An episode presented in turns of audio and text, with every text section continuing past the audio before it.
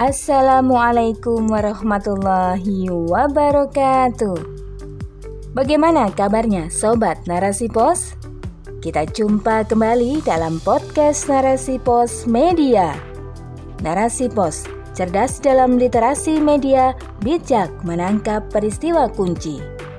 Bersama saya Titis Umnas dalam rubrik opini.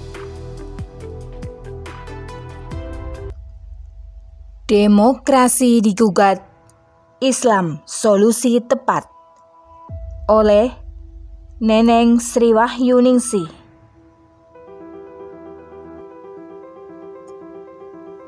Indonesia merupakan salah satu negara yang menganut demokrasi, sehingga di dalamnya menjunjung tinggi nilai-nilai kebebasan. Bagi demokrasi, kebebasan merupakan ruh sekaligus pilar pengokohnya Tanpanya, demokrasi bisa mati, sehingga negara akan senantiasa menjaga nilai-nilai tersebut demi langgengnya sistem ini. Hanya saja, saat ini negeri Zamrud Katulistiwa tengah mendapatkan rapot merah atas pelaksanaan demokrasinya. Mengapa demikian? Diwartakan dalam laman cnnindonesia.com 27 September 2021 pada bulan September, Indikator Politik Indonesia IP telah melakukan survei secara random kepada 1.200 responden mengenai tingkat kepuasan masyarakat Indonesia dalam pelaksanaan demokrasi di negeri ini.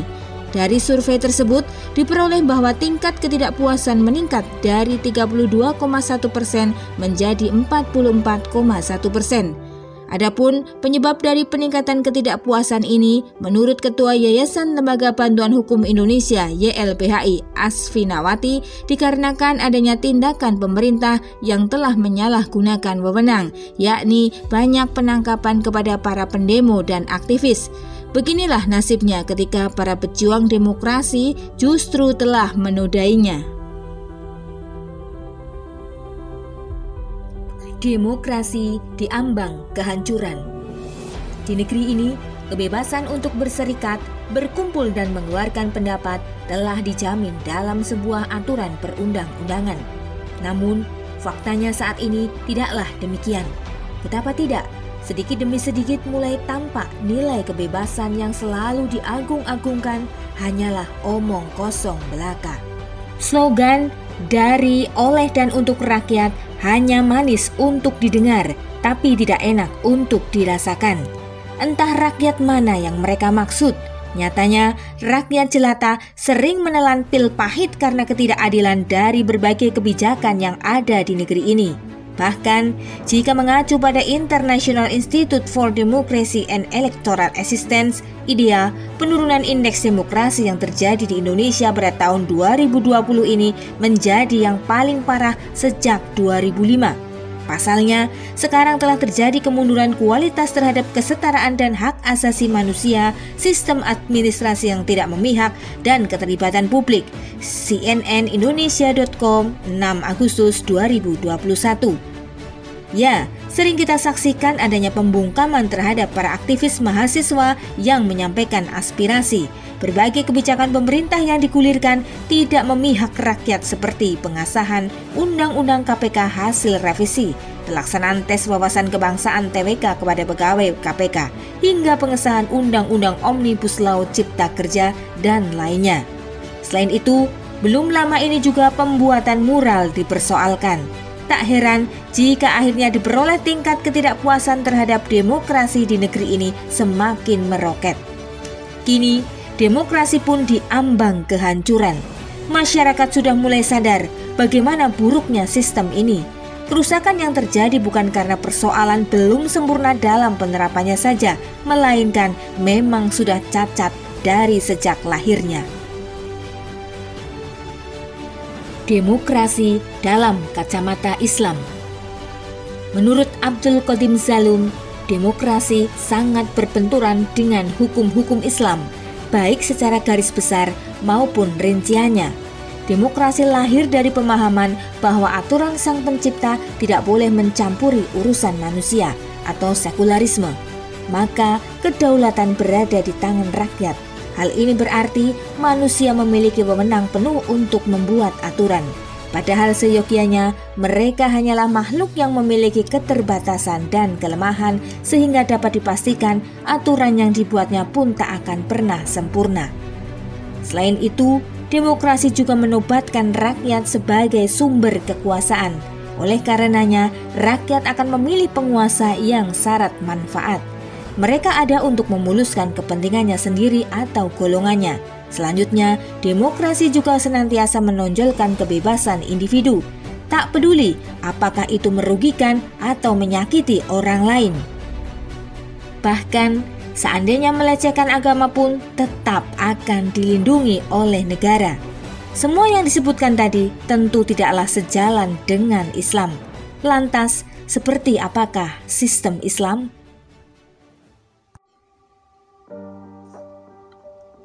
Islam, sistem kehidupan terbaik bagi manusia.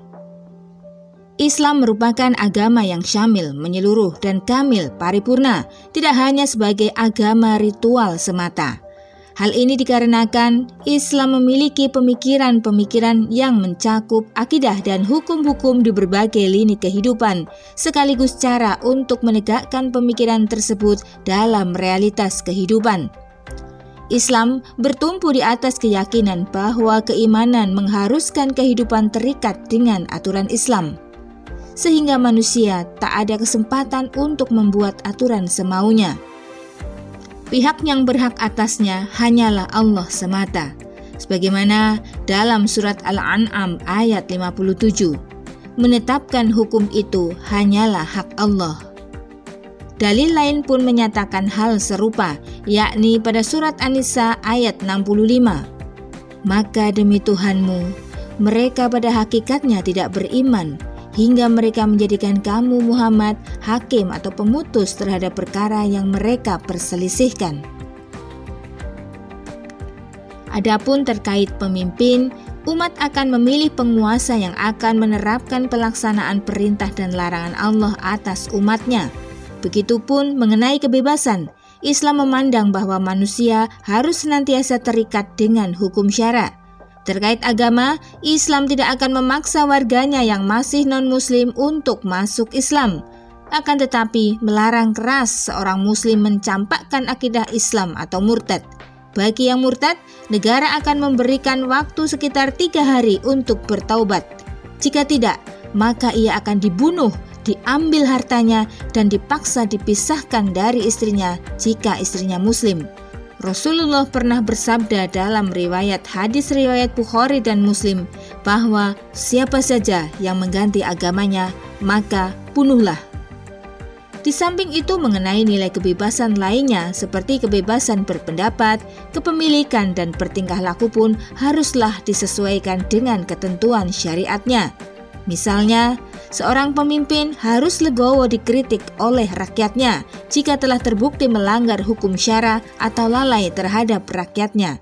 Selanjutnya, perihal kepemilikan dalam Islam sudah ditentukan pengelompokan jenisnya berdasarkan kepemilikan individu, umum, atau negara sehingga individu tidak bisa seenaknya merampas dan menikmati harta kepemilikan umum atau negara Begitupun terkait bertingkah laku, semuanya distandarkan pada halal dan haram sesuai syarat.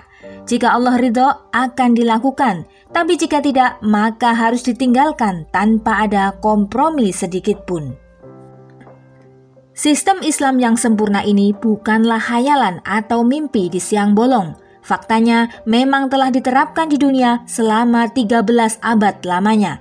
Tak ada yang mengelak tentang sejarah kegemilangannya. Islam telah tampil dalam bentuk sebuah sistem kenegaraan yang dimulai sejak zaman Rasulullah Shallallahu Alaihi Wasallam hingga masa-masa setelahnya, yakni berupa sistem khilafah Islamiyah hingga akhirnya diruntuhkan pada tahun 1924.